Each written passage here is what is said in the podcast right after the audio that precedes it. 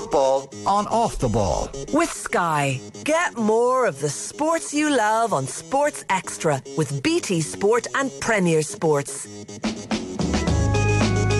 Yeah, welcome back to the show. It's Richie here with you for the duration tonight, and delighted to say we've been graced in the studio by the presence of the Republic of Ireland under 21 manager Jim Crawford. Jim, you're very welcome to our salubrious surroundings here this afternoon. Thanks for having me. Uh, and thank you for taking time out from your, your preparations because I know, I guess from the outside looking in, people might think, oh, sure, there's no international window, so what would uh, an under 21 manager be doing? But there's actually plenty involved between now and, and June and those final three qualifiers to hopefully get us to the Euros. Yeah, there's loads to be doing. You know, it's certainly. Uh, very important that you get everything right from the itinerary to how players are performing at their clubs. And it's something that, you know, myself and Stephen do quite often is get over to the UK and watch watch games or watch them on Wyscout. And because I have a lot of players who play um, in the League of Ireland as well, you know, sure. you're, you're going to games domestically and and seeing how they perform. But as well as that, there is sort of times where you need to reflect on a previous camp you know what went well, what can get better, and you know we've got resources with the 21s that we record all our training sessions, and you know each of the coaches get mic'd up as well, whether it's a team meeting or it's on the grass, and, and you know it's it's gives us an opportunity to go over all those training sessions, those team meetings, and make sure that we were spot on with the information and and our delivery of the key points of each of those meetings and training sessions. So it's there's a lot of stuff to go through. The progress that has been made, because like I guess from somebody who's you know my age, I think um, the first touchstone you'd have at the, the Ireland under 21s would have been the days of Maurice Setters. And it was then it was seen as a backwater and it was seen as something to, I should just keep it going. Like, don't necessarily put the resources into it. But to hear that you're, you're mic'd up and that every, like literally every little thing is recorded and, and reviewed and studied and to see how things can improve, like that, that would be an eye opener to a lot of people, I guess. Yeah, look, it can be an eye opener to us too when when when you look back at the um, your your training sessions, you know. But it's always constantly trying to get yourself better as a coach, you know. So uh, the, the, way I see it is, you know, you're always you're on players' cases saying this is how you got to get better, this is what you got to do. You've yeah. got to review your own game and and what have you, you know. And and if you're saying that to the players I do think you need to do it yourself as well as a coach. So it's it's a constant cycle with, with the coaches and anybody that works with me. It's it's the way I want to work. Because I guess the thought would be that you know the main concentration would be to look back in the previous game. But you the, you have to look back on everything that surrounds it and went into it. Yeah, the game comes into it too, and and I think sometimes you know, you can go like we did in the last camp. You go win a game, mm. and you sort of say to yourself, "Everything was great. We done everything well." But it is when you go over certain team meetings again that you say, "Okay, look, we could have we could have stayed on this topic a little bit more, or did we ask the right questions?" And um, were the players um, understanding of the roles and responsibilities from a particular training session? So it's there's a lot to get through, but look, I enjoy it. I yeah. enjoy it. That's the main thing. It's, it's, it's brilliant. The job you've done so far is obviously fantastic. Ireland are, you know, well within the grasp of qualifying for the Euros. Um, but they've got the fate in their own hands essentially with these three qualifiers coming up in June against Bosnia, against Montenegro, and then away to Italy. Have you had a chance to look back in real depth and how many times you've looked back in that game in Borås against against Sweden and the two 0 win and, and what have you made of it? Yeah, I, I look back at it um, a couple of times and, and look, it was a fantastic defensive performance. You know, everybody who started the game and the players who came on, you know, were, were fantastic. Uh, and you know, you only have to look at their their their data with regards to distance covered and, and high speed runs, and, and it was off the charts from every single one of them. And, and you know, I was proud of the players. The final whistle is proud of the staff with the amount of work that they put in. But you know, when you look at it and you say, okay, what can we do better? certainly when we win the ball back from our defensive structure, can we be a little bit better with the football going forward? Because I just thought at times we kept giving it back to Sweden, which mm. ended up us being sort of camped in our own half, particularly in the second half, you know. But uh, and that could come from scoring an early goal where we knew how critical it was to win the game. And with Ross Tierney, you know, with a, with a fantastic goal uh, early in the game, it probably was on our mindset then to come here. Can we just hold on to this? Um, so certainly it wouldn't be a template for us going forward playing that way, you know, Yeah. because again, I've said it from the very start that you know what we want to do here with the 21s is is play a nice brand of football that that supporters can walk away after the end of a match and, and say that was you know that was uh, encouraging and, and there is certainly a conveyor belt of talented players um, coming behind the, the senior team. Like you mentioned yourself, it was a it was a defensive performance over there in Sweden. Was that a means to an end essentially for that particular fixture? Yeah, sometimes it, it's look. Sweden are a very good team.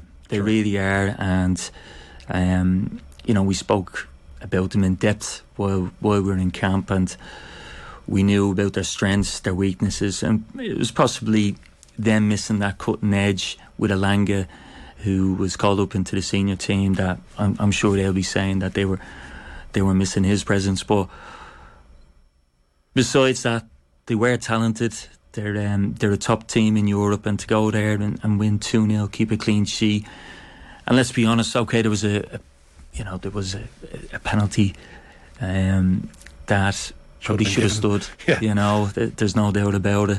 Um, I spoke to Joel Bagan afterwards, and, and he agreed. So we got away with that. But in saying that, they all balance out because when we were over in Montenegro, we had a couple of penalty claims that weren't given, and then finally we got a penalty, and, Yeah. and unfortunately we missed that. But all these things balance out over the course of a campaign. But you know, they were quality opposition, and you know, to go there, keep a clean sheet, and get three points was a, you know, fantastic for the for the group. Um, the difficult thing that jumps out of me f- heading into those three games now in June is keeping the players fit and keeping players interested because there is like I was looking at the, the, the say the championship fixture list and a lot of our players would have been based over in England is that the football league over there finishes up what is it the first week or just after in May and then you've got that month long gap that is a, that's a tricky moment for a manager to try and manage Yeah. to like because you don't necessarily have those players for the month.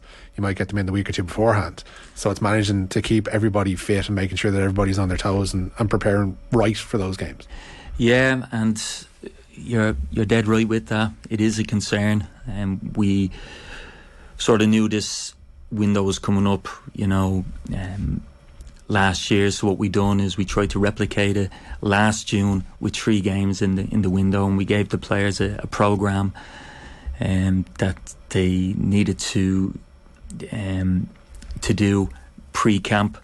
So they came in and, and you know, I have to admit, we played against Denmark, we played against Switzerland, uh, Australia under 23s team, which was, you know, quality opposition, who Denmark certainly were in the, the middle of their uh, season at that time. And, and that showed in the performance. It was our third game, and, and look, we were dead on our feet. So it gave us an opportunity to look back on that and say, okay, when next June comes, we need to, you know, be a little bit um, more with individual programs that will be going out to the players and and we'll have GPS going out to the players individually to make sure programs are done before they come into camp because we're going to come into camp um, a week before um, the game, which Right. will be the 28th, Saturday the 28th. And, you know, from a, a selfish point of view, you'd like to see certain players who are in the mix for playoff spots, you know, whether it's um, Tranmere, Swindon in League Two, MK Dons are, are there or thereabouts that they might get into the playoffs, which Yeah. will extend their season a little bit more. All the domestic players, they're fine. They're, um, you know, currently in season. So it is a concern, you know, coupled with the fact that you look at, um, you know, the Bosnian players and Montenegro players who are seasons finished at the end of May. So if it sits nicely for them that as soon as their season's finished, yeah. that they roll into the to, to the international camp. So some of our players are finished. Um, you know, at the end of April is their last game. You know, so um, it's it, it's tricky, but um, it's something we just have to deal with, and you know, we'll be fine. Um, it strikes me that you're under 21 manager at possibly the most unique time in Irish football because things do seem so fluid and transient, I guess, as well between squads and between age grades. Is that you know there are a lot that Stevens obviously made it his goal to refresh the senior squad. That has clearly impacted a little bit on you because you've got players like Adam Idah and Troy Parrott and Gavin Bazunu and Yeah. Andrew Omobamidele who could still feasibly be playing 21s Yeah. and in a couple of cases for another couple of years that is is there an ongoing conversation between yourself and Stephen as regards the outlook for each of your squads going forward for a particular campaign, or is it a window by window, case by case basis, player by player basis almost? It's it's a window by window discussion that we have, and you know, with June coming up, you know, Stephen's got four games in ten days, so he's gonna need a you know um, a big squad to to compete because again. Stephen's in the same boat as us with some of his League One players that you know the season may finish early Yeah. um, for them, you know. So there's a little bit of that with Stephen as well that he, he'll need to keep his eye on, on players with regard to program before they come into camp. But look, I, I understand Stephen needs his, his players. I think you know there's about seven or possibly eight under 21s players that are are involved with the senior team, which is is remarkable, and I, I think it's great. I think it, it it was a brave decision by Stephen and his staff to do that, and they've done it. And for me, at the minute, it's been um, it's been fantastic. I think they've you know they played uh, fantastically well in a, in a lot of the games, and, and for me, it's proud where you see the likes of Jason Knight and Dara O'Shea and, and players like that that are um, that have been with us in the twenty ones the last campaign and and and you know playing on the on the the senior stage with, with such uh, finesse and, and confidence it's great Yeah, you've got like as I mentioned, fluidity is, is, is one thing because you're almost being pulled in, in two directions because you've got obviously players who could leave at any point if performances are good enough and take that step up to the senior side. but in other cases, you've got players who are not necessarily of under 21 age grades, but could be performing to such a degree that you have to call them up from some of the other underage squads. And Evan Ferguson would be the kind of case in point there, where he's 17 years of age. He's in the Brighton first team on a consistent basis now. He's a, he's a almost perennial substitute for for Graham Potter now, but clearly is at a level whereby he's beyond a 17 year old. Uh, Yeah. physically, and I think probably in terms of ability as well, You'd probably be able to give us more of an insight in that. But it's you, you've a lot of irons in the fire to try and manage, essentially. Yeah, and, and look, that's you know with deep discussions with whether it's Tom Mohan, um, Collie O'Brien, Stephen Kenny, myself, and you know all the, the international managers. Like we'd we'd meet up quite regularly and, and discuss about the high potential players that are um, that are on board, and, and you know with regards to Evan Ferguson, yeah, you know when the reports coming back from Brighton is he, he's training exceptionally well. We've seen his games with the 23s and he's a high potential player. There's no doubt about. it. He's come in with us. He's he's played with the 21s, um, and you know he, he missed out with the 19s um, in their qualifying campaign, but you know they, they still qualified to get into the elites the 19s. So it just shows that there's there's strength and depth there too with the 19s. You know you've got the likes of Johnny Kenny, Sinclair Armstrong, you know that performed exceptionally well for for Tom, but um, you know with us, it's Evan Ferguson comes in. We had um, uh, young Andy Moran was in with us, and we also had Ollie O'Neill who scored that fantastic goal in, in Tallaght Stadium against Sweden um, a couple of games ago. So th- there is a lot of talented uh, players, but it's it's for me. I sort of say that they're they're high potentials at the minute because they've you know they've a long way to go in their their journey. Of course, you know, yeah. and and look us at the 21s, we, we just look forward to them coming in and helping them uh, with regards to, to learning the game and giving them those experiences that they can go and kick on. I'm interested in that label, high potential. Is that is is there an actual official? I'm not asking for who's in what camp, but is there an official grading essentially of, of players that you'd have at your disposal, or No, I, ju- I just a- think it's a you know it's a it's an individual thing. You know, with regards to the under twenty one staff, we go through everybody and we'd say, okay, yeah, this player, you know, um, we can help him with the twenty ones, bring him in, and Yeah. train with the twenty ones. But also, you're relying on the clubs to to work with the player. In the case of Evan Ferguson, you see him training with Brighton's first team. You know, he's getting great experience with that. Um, he's you know he's made his debut this year as well, which is fantastic Huge, for yeah. him. You know, so it's uh, it's you know we, we go through certain players and and yeah we tick them off and we say okay we need to keep an eye on this player, but a lot of it's out of our control. there's only so much you can do? yeah, you Yeah. know, and that's that's the important thing. It's you know there could be a lot of players who outgrow the 23s and they need to get out on loan, Mm. you know, to a first team club. Like you, you see the likes of Jake O'Brien, who's centre back with Crystal Palace, who's gone to Swindon, and he's he's blossomed into a, a very very good centre half at the minute, and you know it's, it's another of these guys who seems like he's way older than he actually is in terms of his uh, his, his, his stature. I think is his poise as well on the pitch is one of those things. Mark McGuinness will be another. Yeah, just like fantastic. Yeah, big guys who seem like yeah. they have a head on their shoulders that's beyond yeah. their age grade. Yeah, real talented players, and and yeah, as big as they are, they're they're comfortable on the ball as well, which is something that you know we pr- promoting through the through the age groups as well. You know what I mean? Can we start to play deep in our own half? And these players uh, will have no problem doing that. How much of a bonus is it then to have? Because you mentioned earlier on that we're going to have domestic based players continuing on to play right up until the games in June. But we do have that core of domestic based players who are essentially playing male senior male football at a younger age than they would be if they were based over in England. So you've got like the likes of Andy Lyons, you've got the likes you know in the past of, of Danny Mandroiu, you've got others who are still based in the league. Um, Ross Tierney obviously has gone to Motherwell, and, and Dawson still Dawson Devoy still at Bohs, but they're playing an age grade above what they would be if they were based over in England. Is that a positive or a negative? As That's a huge positive. You know, I've always said it. I'd said, you know, they're playing men's football where three points are, are vital. They're playing in front of, you know, hostile crowds, yeah. and and I I do really enjoy going there and watching the lads perform, such as Andy Lyons, who's played left wing back this year. He's played right wing back with Shamrock Rovers, who are, you know, everybody knows they've a, really good fan base, and t- to be playing under that type of scrutiny and pressure is only going to help his development, you know, and playing in big games. You know, you, th- there's no substitute for it. Where three points contracts are are um, are, at stake too, and and it's something you look at, as I mentioned before, with, with Jake O'Brien and possibly Lee O'Connor, who are who are playing high pressure games in order to get to the playoff places. You look at Conor Coventry, um, who's playing week in week out in really big games um, to to to get promoted to the championship with, with MK Dons. And the, the amount of pressure that's on the players there it's it's all part of the journey and it certainly will help their development. As to Mark McGuinness and Joel Bagan, where they were in sort of a little bit of a relegation scrap there for a while, and, and you know they've come out of that, and they'll learn from those experiences. Off the ball's the best, number one. It's the goat of sports apps. Talk about the greatest of all time. Big Joe's the greatest of all time. He's the goat.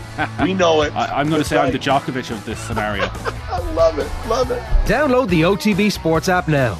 Have you been surprised at the scrutiny that's on you in the job? Not necessarily you as a person, your performance, but the role of under 21 manager. As I mentioned earlier on, it's kind of developed more down through the years. And, and, and I guess Stephen brought a lot of that attention really when he was installed as 21's manager as, as almost a placeholder before, before Mick moved on.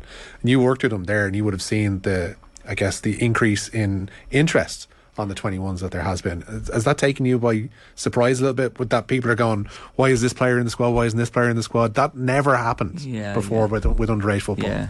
And you could probably say that Stephen did bring that real level of interest with um, the 21s when he came in. And, and, you know, I thought he was fantastic as a head coach and to work with him.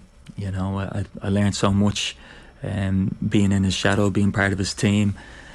And yeah, look, I understand the um, you know, all the scrutiny that comes with it. And I do understand that all the questions are nearly aimed at the players who are left out of the squad as opposed to players who are in the squad. And, and, you know, something that I'm always prepared for. And we don't leave players out, you know, willy nilly. You know, we go through all the, the what ifs, you know, with regards when we're picking the squad, you know. So, you know, it's, it's, you know, the, the, the part of the job that I probably dislike most is when you're making those phone calls where players who've been loyal every time you've called them up, sure. have, have come up um, and and played and, and they trained well to say, look, you're not in a particular squad, but that's part and parcel of the job, and you you have to take that sort of sentiment out of, of certain decisions when you're picking the squads. You know yeah. what I mean? And and the bigger picture is is picking a squad that can go and and perform well and win. Um, when it comes to uh, the, the group stages. Of course, yeah. Uh, like on that as well, you've got different issues. You've got you know players who are 19, 20, 21 who've got agents or agencies and looking after them, and there's different interests. And I guess one of the one of the cases that popped up last year, or the year before, was with Mipo Odubeko at, at, at West Ham, and there was a lot of like people were kind of questioning, what, like, what's this guy thinking? He like he's, he's not been involved in, in the twenty ones, and you know who does he think he is? And there are people who aren't like. I, would, I couldn't have been trusted at 19 20 to make a decent adult decision.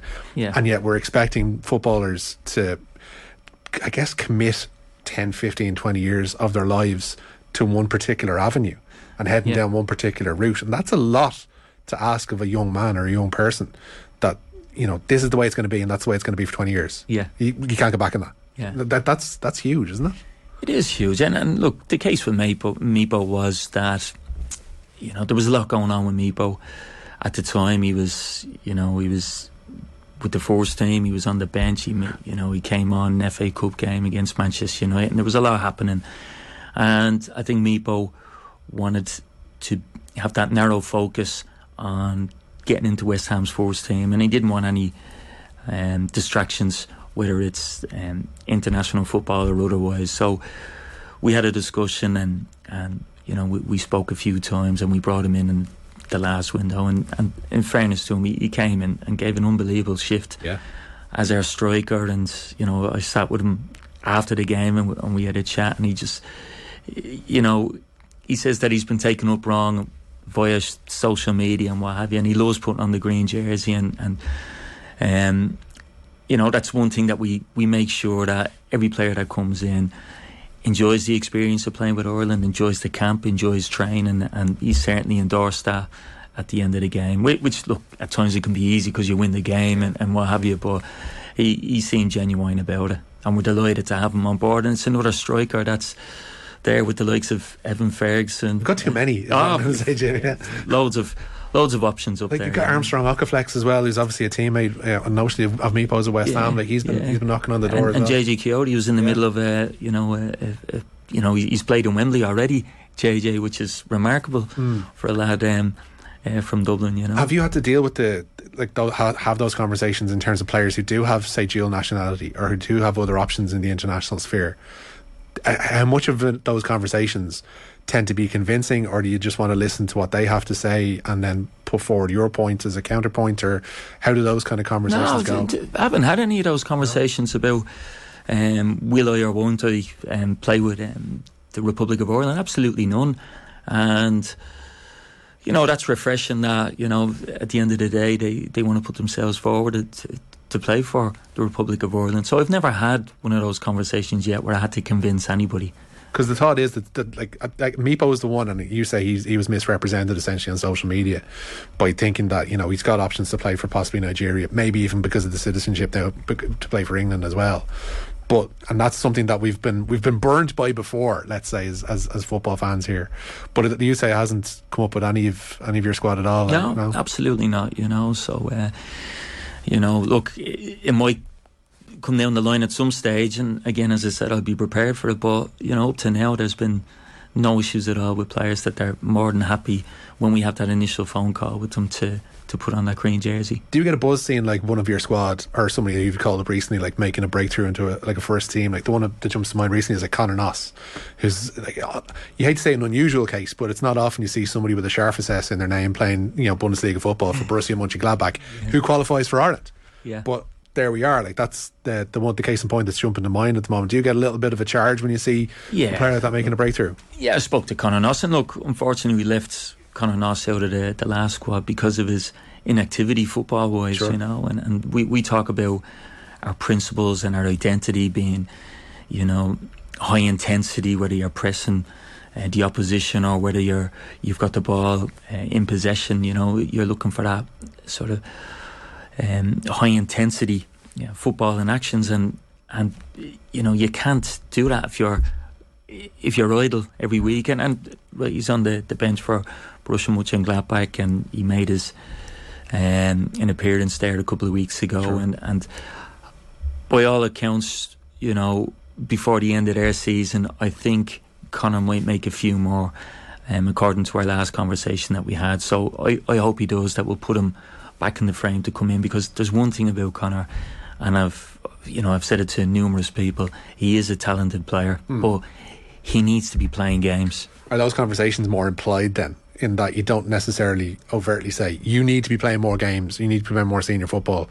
it's just kind of a known thing among your panel, your group of players, your wider group of players, that it's beneficial to you as a footballer to be playing senior football if you want to actually feature for the 21s. Yeah, yeah, it's it's you know, I won't go behind the door, and and it's you know, it's something that we do say, like you know, um, can you get out on loan and play first team football? But you also have to remember it has to be the right type of loan because the last thing you want is, you know, if you've got a, a technician of a player going to League Two playing in who this yeah, on a bog, yeah. playing direct football, that it's something that you don't want, and all of a sudden the manager leaves him out of the team, and and and it's it's something. Um, Will they discuss that with you if it's if it's a potential? Like, has there been a player who's, you know, there's a loan on the bubble, and you say, you know, I could be going to X club, and you know that that necessarily wouldn't suit them. Would you not direct them, but would you certainly have a conversation whereby Um, it's only happened a couple. about it. Yeah, it's only happened a couple of times, but the clubs in question would have been, you know, uh,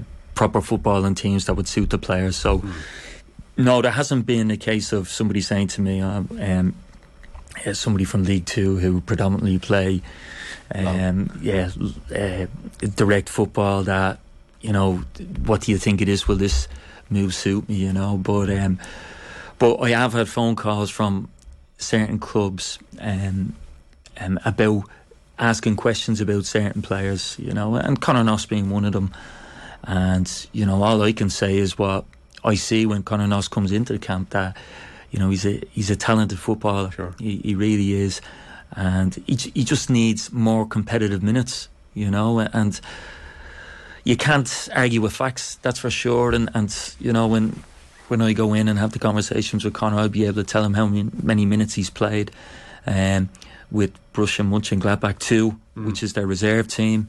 And it, it hasn't been that many because he's caught between that rock and that hard place where the first team want him on the bench. They don't want him to, to go and play games in case he gets injured because th- they need him as part of their squad, you know. But look, I think Conor, he's a fantastic person. He's a he's a fantastic footballer, and um, again, he'd be somebody that I've I've got a high hopes for. Sure. Um, what about yourself? Like, it, no job is a job for life. Uh, like, we could all get that phone call in the morning saying, "Listen, things aren't working out. We're going to decide and go in a different direction." I'm not saying that's going to happen to you because clearly things are going okay. But have you got personal ambitions beyond the 21s? Is like managing the senior side, the senior side, or a senior side in in, in a league somewhere? Is that something that you'd be looking at down the line? No, look, you know, I'm not going to be. Um, you know, um, for me, I think the most important thing for me is the space that I'm in now. Sure. That I become the best possible coach that I can. And as I said before, we review everything. I review everything that I, I speak to the players about, and you know, I don't be looking as boring as it sounds. Um, you know, that far ahead. You know, I, I love the job. I love the staff. I love working with the players. I love, you know, interacting with with you know coaches in the UK.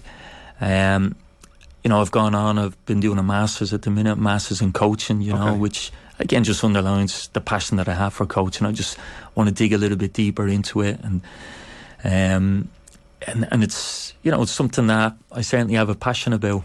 And you know, to to, to have this job, I'm, I'm more than happy. But right now, it's become the best possible coach that that Jim Crawford can. It seems a very um, hospitable, very, um, I guess, collaborative environment, the underage system, and even stretching into the senior system at the moment. It seems very linear in the best possible way from the under 15s all the way up to, to seniors and yourself in between there. There seems to be a decent environment around Irish football in terms of coaching at the moment. Yeah, certainly. You know, from you know Jason Donahue, Paul Osam, Colin O'Brien, Tom Moe, myself, Stephen Kenny, and you know Keith Andrews is does be part of our meetings as well. You know, we, we do have regular meetings. We go through um, uh, previous games that we had. You know, tactical situations that we came up against, and what we did to to combat that. So. Th- there's loads going on behind the scenes that people don't uh, see, but certainly with regards to principles, we're all on the same page, um, trying to get, you know, uh, you know, our players to be comfortable on the ball. Can we, can we express ourselves on the football, and and, you know, above all, can we go and, and press teams in, in in the right manner that suits our our Irish DNA that, that we've been known for for years. You know, working hard and working smart. Has there been like uh, much of an, a, a, difference when, say, Ruud Dokter left his position or announced he was leaving his position? Like in terms of high performance, is there a need for a top-down approach, or is that something that's slightly more organic at the moment? I think that there does need to be a little bit of leadership, you know, um, with regards um, the underage coaches, you know, um, you know, I think that you know with with Ruud there you can bounce things off Ruud Dokter and and I think that that's probably missing at the minute and you know I, I you know I'd again I've no qualms in saying it that you know the sooner we can get in a football director you know the better you know because have they sought your input on that or yeah no no I, I think there's there's people who are um you know, very well qualified to make that decision. Mm. You hmm. know, and, and, I'm looking forward to the to the new uh, person who gets the, the position to work with them and, and to learn from them and and um, you know, and, and, and again, I'll be excited to show them what, what we do with the with the 21s, and I'm sure all the other coaches as well would say, say the very same thing. Is there any alteration to that role that Ruud held that would you recommend essentially, or does the same position just need to be filled once more by the right person? I think it's going to be, you know, similar enough position, but a little bit more broad okay. in terms of you know connecting, um, you know, grassroots to um, the international side of things. Sure. You know, I'm not too um, up to date with it now, but as I said before, the, the sooner it happens, you know, the better, and that's that's just my perspective on it. Yeah, tickets are going on sale now. Of course, we should mention for the two home games in June. Uh, looking to get full houses in, in Tallaght and, and, have the place rocking for those two games. Yeah, I'd, look, we we'd love to get um, the place packed out. You know, because they're you know, as everybody knows, they're they're huge games for us. Yeah. They really are, you know, and to be the first under 21s team to qualify for the European Championships, I think it'd be remarkable. I think the players have handled every situation that's been thrown at them, you know, remarkably well. And, and you know, a lot of them are used to playing in front of big crowds now, sure. whether it's Derby County, Cardiff, Tranmere's, Swindon, Shamrock Rovers, Bohemians. You know, it's they're all used to playing in, in front of crowds. So we want to generate a similar atmosphere to what they're used to. But as well as that, you know, with with typical Irish crowds, they you know, they have a tendency to get you over the line when we need yeah. them most. And, and these two games that are coming up against Bosnia and Montenegro, they won't be easy. They certainly won't be easy. They're two really good teams. Um, Montenegro, you know, for example, drew one all with Italy in the last window after going one 0 up, and you know, I've looked back at the game and they were well worth their their point. And you know, they only got beat from Italy before one 0 so you know that that'll be a real challenge, and that to come second uh, on the bank holiday Monday after what's going to be a tough game against Bosnia, you know, adds to the to the um, uh, the whole situation, you know. But but look, Bosnia, they've had a couple of players in the last window who went up and played with the senior team, as as did Montenegro. Had three players that went up and and played against Greece. So you know, it's going to be a difficult challenge. So that's why we need, you know, supporters because, you know, this year we've we've introduced uh, the international window for the um, the domestic league. So you know, there'd be fans that'd be probably idle that weekend. Yeah. So we'd love to see them in, in Stadium and get behind the players. Yeah, fingers crossed for for June. It's uh, going to be a massive month for the 21s and to, as you say, get over the line and be that first 21s team from Ireland to qualify for Euros would be absolutely fantastic. Jim, I could talk to you about so much more this evening, but uh, there are other things to get to. Unfortunately, thank you so much for your time so far. Anyway, no, once again, thank you for having me. Jim, thanks thank so you. much. Thank you. Football on off the ball. With Sky. Watch Premier League, Women's Super League, EFL, Scottish Premiership, and much more. Live on Sky Sports.